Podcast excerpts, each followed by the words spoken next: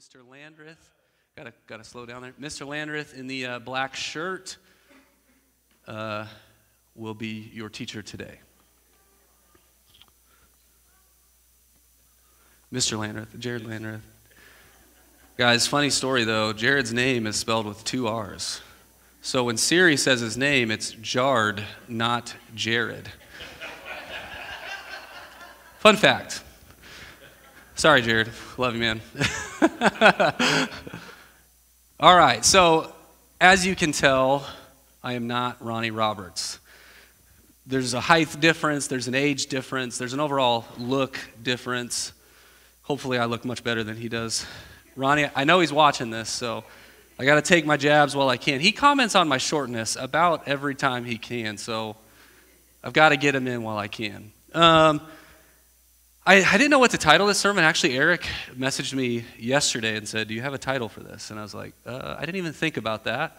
Um, uh, but what I kind of landed on was so you thought 2021 was going to be different than 2020. So you thought different, thought 2021 was going to be different than 2020, and there's obviously all kinds of things that pop into our head when it comes to uh, that statement alone. But hopefully, as we get into this, you'll kind of see what I'm talking about. But Friday at 11 o'clock, I, uh, I, I don't know, I was doing something, checked my phone, realized that Ronnie had tried to FaceTime me, and he said, and so I, I, I said, okay, I'm going to FaceTime back. I had thought that he was just going to ask me about uh, his sermon because we had FaceTime earlier in the week, in the evening, uh, because he had some questions about uh, his sermon. We just were talking through some things. Um, the series we're getting ready to start is is a really important one for a lot of different reasons, and he is unbelievably excited to start that out. And so I thought that's what he was FaceTiming me about. I FaceTimed him back and quickly realized that that was not what he was FaceTiming me about. He was FaceTiming me because uh, somebody uh, that he was in close contact with last week tested positive, so then we had to figure out what we were going to do, do moving forward with, uh, with him preaching. So we'd, we'd thrown around a couple different ideas. And there came a moment where I just, out of nowhere, just said, well, worst case scenario, I'll just, I'll just preach. You know, I'll just preach. And like in that moment, I felt like one of those movies where like the soul comes out for a second and is questioning the, the statement that you just made and was like, what if he says yes? right? Like, what if he says, hey, it's Friday, Sunday you're preaching? And, uh, and I'm be straight with you, like, that, that came into my head. Quickly, my soul re entered my body, and we finished the conversation. And at 1201 ish, somewhere in there, I know that's very specific, but I looked at my FaceTime to check.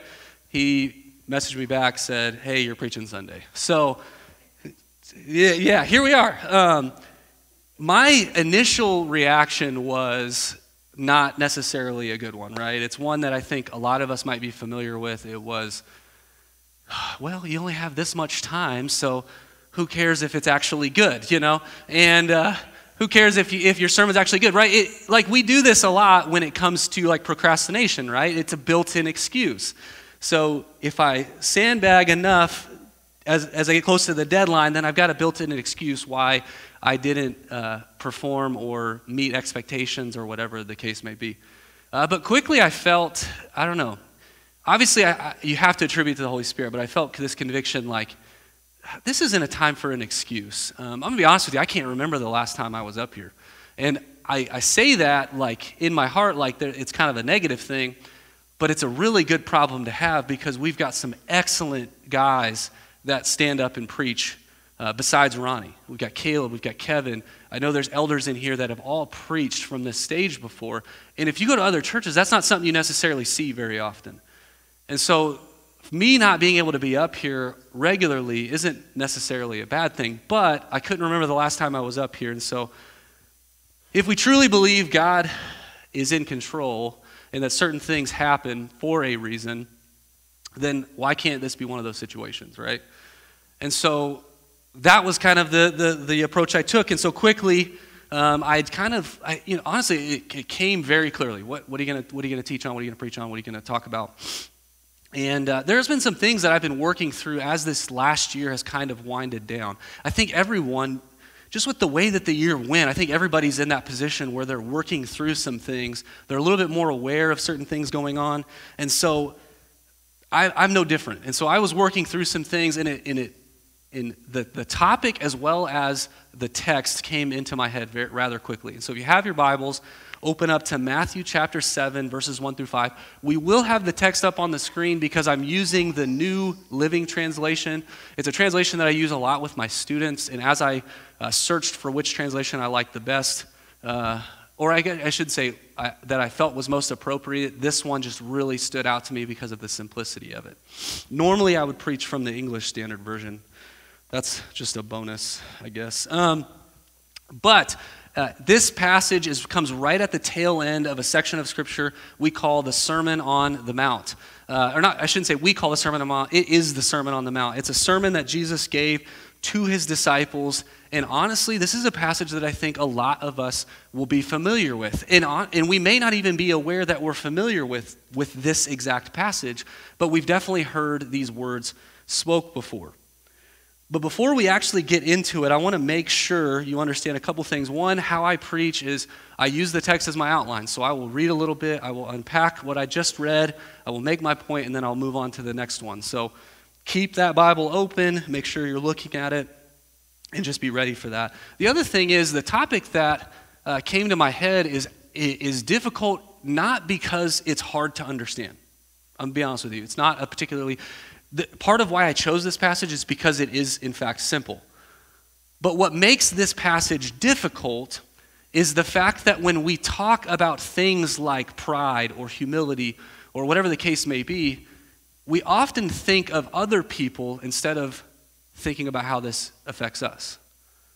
Does that make sense? Like, we, we often, instead of thinking, man, where have I fallen short when it comes to this particular topic, we turn or we our head goes to well if this person does this or man this person really needs to hear this. I wish they were here. Or you know what i'm saying? Go down the list uh, uh, of, of the excuses or the things that our heads often go to. But what i want to do is urge you to fight against that with every fiber of your being this morning.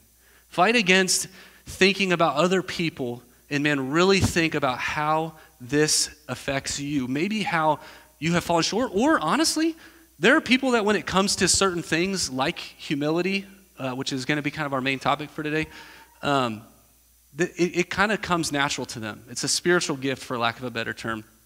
Uh, something that, that, that, might come natural, and praise God for that. If you're somebody that does not struggle with this, man, that's awesome.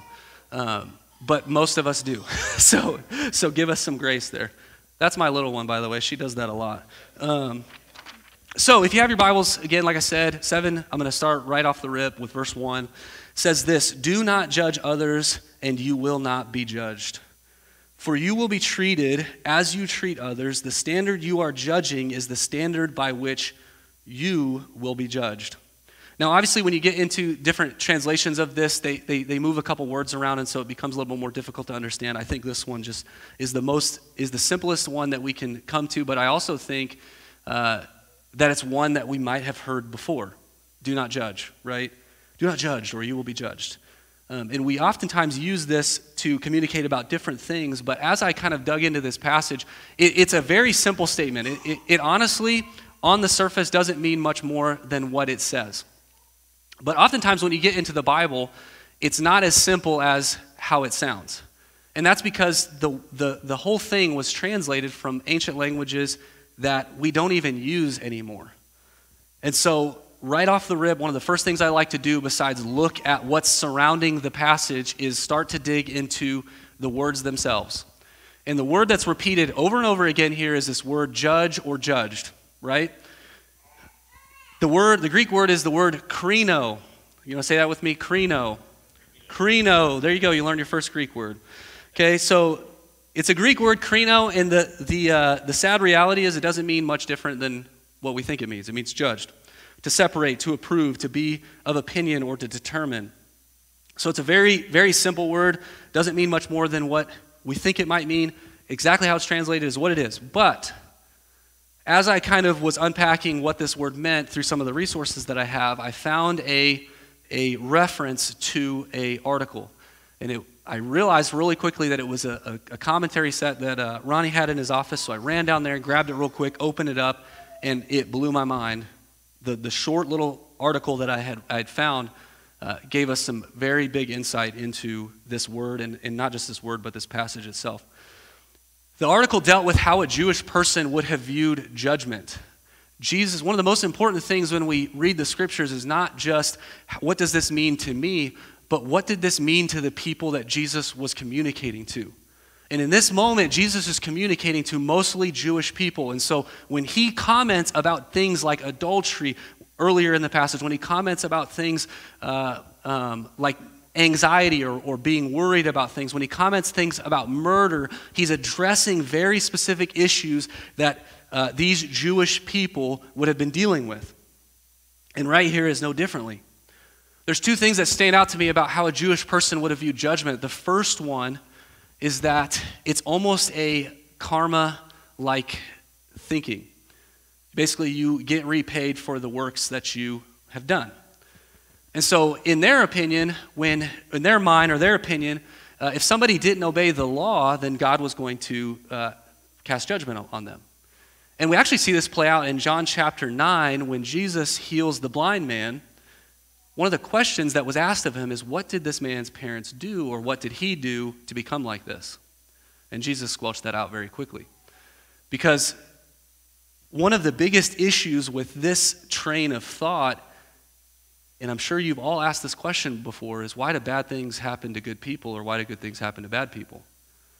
Trying to find a specific reason as to why these things happen to somebody and trying to base that off of the work that they have done is kind of an endless pursuit. And so it creates a lot of problems in the minds and hearts of people, especially the Jewish people, when that is the way that they think. And this, this wasn't just like, and the hard thing with this too is much like a lot of things, this wasn't just something that a few people believed. This was something that was handed down from generation to generation. Jewish people believed this for thousands of years, not just a short amount of time. The second way in which they viewed judgment was, again, much how we would view judgment, is that there's going to be a final judgment where you stand before God. Because they couldn't always trans, like transfer, okay, or, or I guess trace back, this is when a person did this and this is what caused this punishment to happen, they had to come up with something else. And obviously, that was this final judgment that someone was going to stand before God and basically atone for those sins. And so uh, in this article, he, he kind of unpacks this in the way that he words it, I think is so important because that mixed with how they already view judgment taking place here on earth caused lots of problems in the Jewish uh, individual's mind. And he said it like this, and I want to make sure I'm going to read it verbatim. The wearing concern of the Pharisaic, meaning the Pharisees' religion, was to stand in the judgment to achieve merits which would outweigh sins. But the Pharisees found it hard to achieve any certainty in this matter. He tended to go back and forth with an arrogant confidence in his good works, which blinded him to his own sinfulness, or a hopeless fear of God's wrath, which was often not expressed. What he just said there was that more often than not, the, the individuals in, in the Jewish nation would err on the side of arrogance and confidence in their works rather than this fear that also could come from this uncertainty. Or a hopeless fear which, uh, of God's wrath, which was often not expressed. This line right here, man, just hits hard. His religion was not the force that sustained his life, it was the open wound from which he suffered. His religion was not the force that sustained his life, it was the opened wound from which he suffered. Church, I want to tell you this. I think that right now, this body, as well as bodies all across this nation, have some open wounds that need to be addressed. There's some open wounds that I think are plaguing our church, plaguing our nation, plaguing you name it, it's plaguing it, and it has to be dealt with.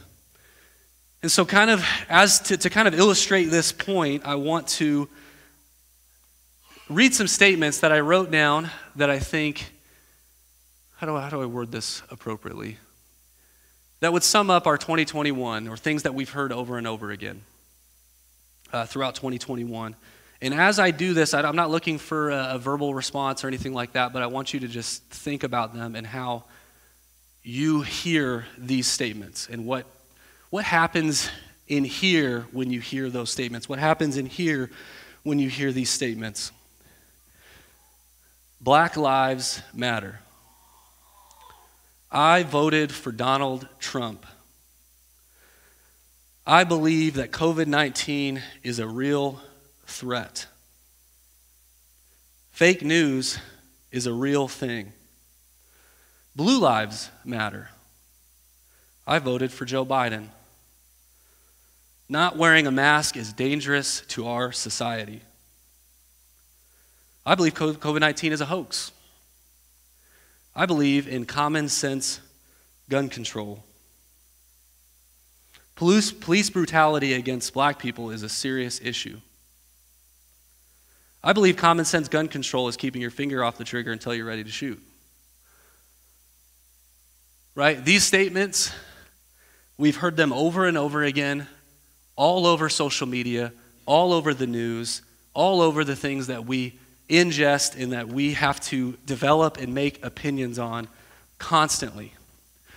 But one of the biggest wounds that is plaguing churches all across the country is that we use these statements to make judgments about the character, nature, and even salvation of our fellow brothers and sisters in Christ.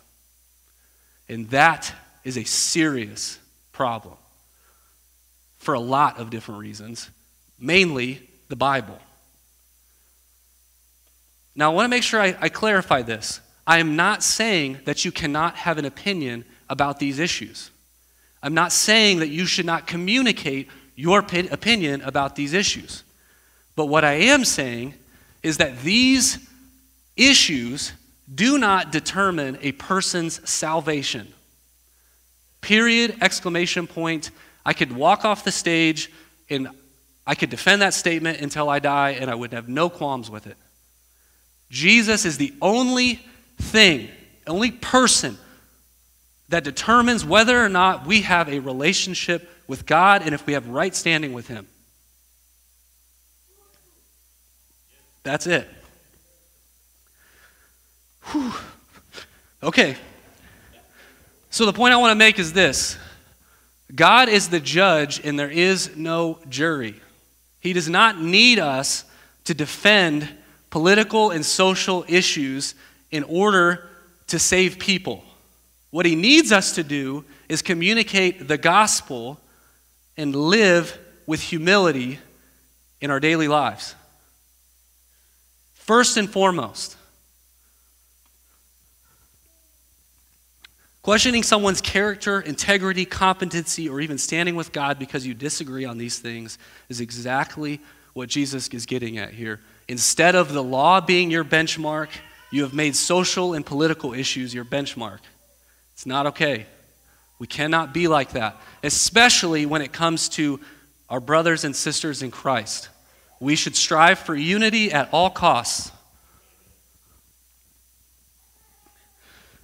Again, it's not to say that we can't have opinions about these things. I think we can and we should.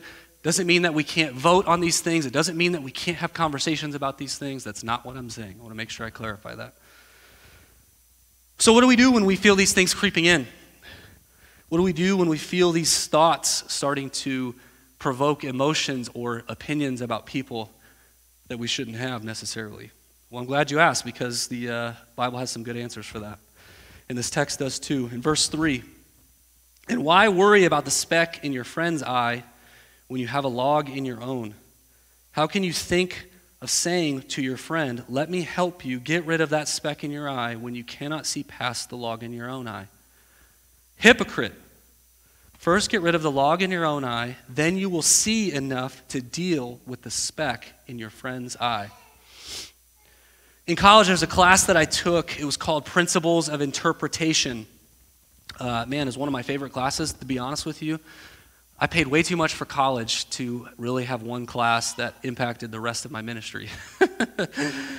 I honestly could say I could probably have only taken that class and still ended up where I'm at today. which isn't necessarily a bad thing. I'm thankful for it. But the professor's name was Chad Ragsdale. And part of the class was you put together this major exegesis project. That's what I have before you. We literally spent the whole, I spent the whole uh, spring semester that year, or fall semester that year, studying Revelation chapter 3, verses 14 through 21. The whole class was developed around how to study the Bible. That was the whole purpose of it. And so you used a passage, and then as he kind of went through the curriculum that he developed, you learned how to study the Bible, you learned how to do word studies, understand context, go down the list. Uh, the class was called Principles of Interpretation. On this major exegesis project, I put Principles of Interpretation. Man, I got marked off for that. I still killed it on this, but I have a hard time looking at this and not seeing that, right? But one of the things that he got up and said right off the, right off the rip, right, off, right, right out of the gate, that I think was just, that has just stuck with me the whole time. And I think it's appropriate when uh, understanding this passage. Is he said, you know, on this campus, one of the things that is often taught when it comes to interpreting the Bible is that context is king. Meaning, the most important part of understanding what the scriptures mean and understanding what they say and how we apply those things to our life is what did it mean to the audience it was intended uh, for, which is unbelievably true. Uh, and this is what he said. It's unbelievably true. He said, but I think that context is important, but humility is king. Humility is king. I, I, I tried to make sure that, that uh, he, he put, uh, there it is right there, that he had the K lowercase. Because, like, like I said before, Jesus is king. Shout out Kanye West. But Jesus is king. Uh, humility is lowercase king. Uh, humility is, as defined as freedom from pride or arrogance, a modest or low view of one's own importance or humbleness. To me, if there's one spiritual discipline to rule them all, it is humility.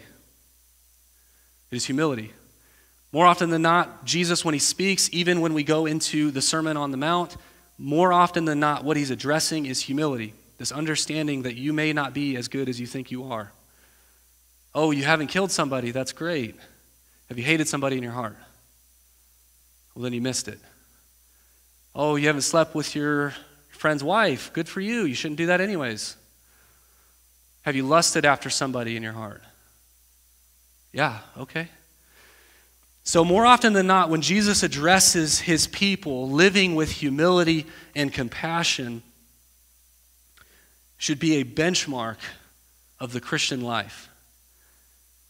And when we think that we have it all figured out, especially when it comes to things that are outside of God's word, I think we miss it. I think we let pride get in the way. Uh, I actually had kind of a funny, uh, I guess, run in with this in my own life recently.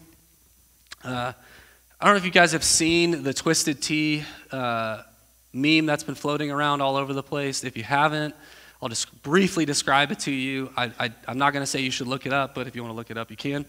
Uh, basically, this guy's in a gas station. He's hurling some pretty bad insults at another guy, and the other guy's holding a Twisted Tea, which is a drink, in his hand. It's a big can like this big, and he's he's flipping it around, and he's getting angry just by the second. You can see it in the video. And he drops the tea, and he had had enough at this point, and he grabs the tea and in one motion smashes it across this guy's face in the middle of this store. There's been all kinds of funny memes and stuff that have come out from this, but I remember my first reaction to that video was how could somebody do that to somebody else? Like, how could somebody just smash a, a can into somebody's face? But then I just felt like literally in the same breath, I just felt, Matt, you can do that. How many times have Matt, and this is again, this is me talking to myself, how many times have you flown off the handle angry about something that has little to no importance? And this guy's actually getting his getting insults hurled at him that were pretty bad. You you can do that. That same ugliness that you just witnessed is within you too. And so when he reads this, And when we approach any situation, we have to come to it with that understanding is if it's something that we're seeing that is actually dark, is it something that we're seeing that is, is a problem in the way that somebody is thinking or acting or being, we must first realize that that same ugliness, that same brokenness is within us. Our entire faith, the crux of who we are as Christians, is that we were so broken that Jesus had to come and die in our place and raised from the dead. That is the crux of what we believe and how we should view everything, every situation that we come into, is through the lens of our own brokenness and the grace of God intervening on our behalf. Because if it wasn't for that, where would we be? Where would we be? And so, kind of as I wrap this up, I want to, what does this mean for you and me? I want to make sure I say this because, again, people have used this passage to negate accountability or judgment often. But notice that in the passage, it does not say, don't remove the speck from your brother's eye. It doesn't say that. It says, first, get rid of the log in your own eye, and then you will see enough with the see enough to deal with the speck in your friend's eye. This passage has been misused far too long to try to get out of accountability. But at the end of the day, the way that John Piper put it was speck picking is the scope of the Christian church. That as Christians, we must not just hold each other accountable, but when we see something that, we do, that doesn't make sense to us in the life of a fellow believer, in humility, approach them and ask them why, or gain clarity, or point that out. But humility must come first. And here's kind of an illustration I want to point out to make this. On Monday through Thursday over at JC Naz, there's a group of us that meet and work out. It's called Lion Chasers. I don't know where the name came from. It sounds cool, I guess but lion chasers. And we meet and we work out. Uh, we get there between 6:45 and eh, or 5:45 and 7 or 5:45 and 6. Man, I'm way off there. 5:45 and 6. If this is something that is part of your New Year's resolution, come join us. Uh, we're usually done about 6:50. We read some scripture and pray together, and then we we go our separate ways. It's really really profound and it's impacted me honestly greatly. Um, I, I really love working out with those guys, but being honest with you, we don't mess around. We work out very hard. We lift heavy. We get our heart rates up. It's, it's not, again, like I said, we don't mess around. We do play spike ball from time to time, Ty. Shout out Ty over there. Um, but we, we have a good time. But the point that I want to make is this, is that one of the things that oftentimes can take away from us working out, uh, um, a couple of us who, who have been lifting for quite a while, is when we see our, bro- our, our brothers that are lifting with us and we might see a form flaw. I don't know if you know this, but it's really easy to get hurt working out if you're not doing things properly.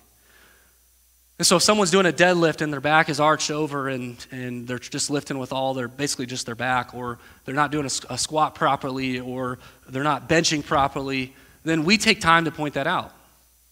I mean, honestly, I have a couple middle school students that I, I don't think I see either of them here today, but I have a couple middle school students that have been showing up that have no background in weightlifting. What kind of person would I be if I watched them with terrible form as they're still developing, just let that go? Right? And so we stop and we say, hey, maybe you need to pull down that weight a little bit. You need to fix this, that, and the other, and we give some instruction. I think the same thing has to be in the culture and nature of our churches, where we're willing as a family, as a group of people who love Jesus together, who walk humbly, pull each other aside and say, hey, there's something, something a little off here. Is everything okay? Or, hey, I've seen kind of this going on. You know, I'm not sure that that really models what it, what it, what it means to be a Christian.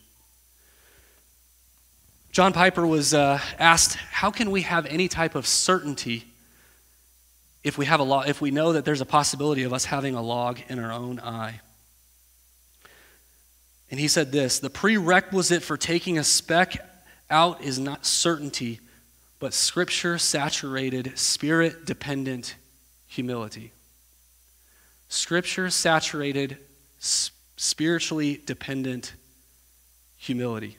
The aim of this passage is not to overcome blindness, it is to overcome blindness in our pride that keeps us from being lovingly helpful to our brothers and sisters in Christ.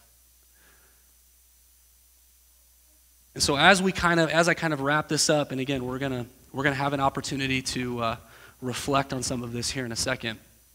I want to ask you that throughout the although 2021 doesn't seem to have started any different than 2020, and honestly, I pray to God that in more ways than just one, it is. And I hope this is one of them. And my challenge to you as a family as the body of First Christian Church, as Christians, as fellow brothers and sisters in Christ, throw off the pride. Get rid of the self righteousness that entangles and hinders and, man, just brings down relationships within and outside of this building. Our relationships inside and outside of this building need to be defined by gospel centered biblical humility.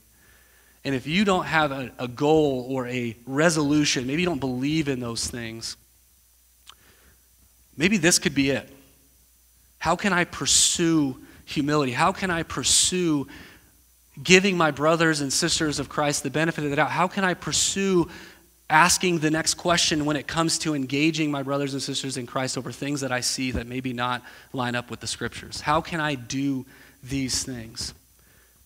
Again, 2021 maybe doesn't, hasn't started off differently, but that doesn't mean that it has to keep going this way. Let me pray, and then we're going to get into our time of communion. Dear Heavenly Father, I come to you today. I thank you so much for the opportunity that you've given me to communicate out of your word. I'm going to be honest with you. I was, uh, it was a tough one to prepare for, not because uh, things were overly complicated, but because I knew this issue would cut to the heart of many, and Lord, I asked that it would. I ask that we would have ears to hear and eyes to see what you would teach us through your word. Lord, there's so much that we could talk about and so much that we could get at.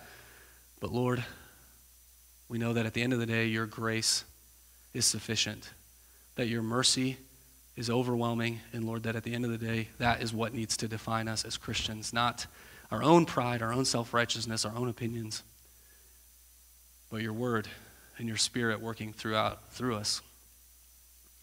Lord, I love you. It's in Jesus' name I pray. Amen.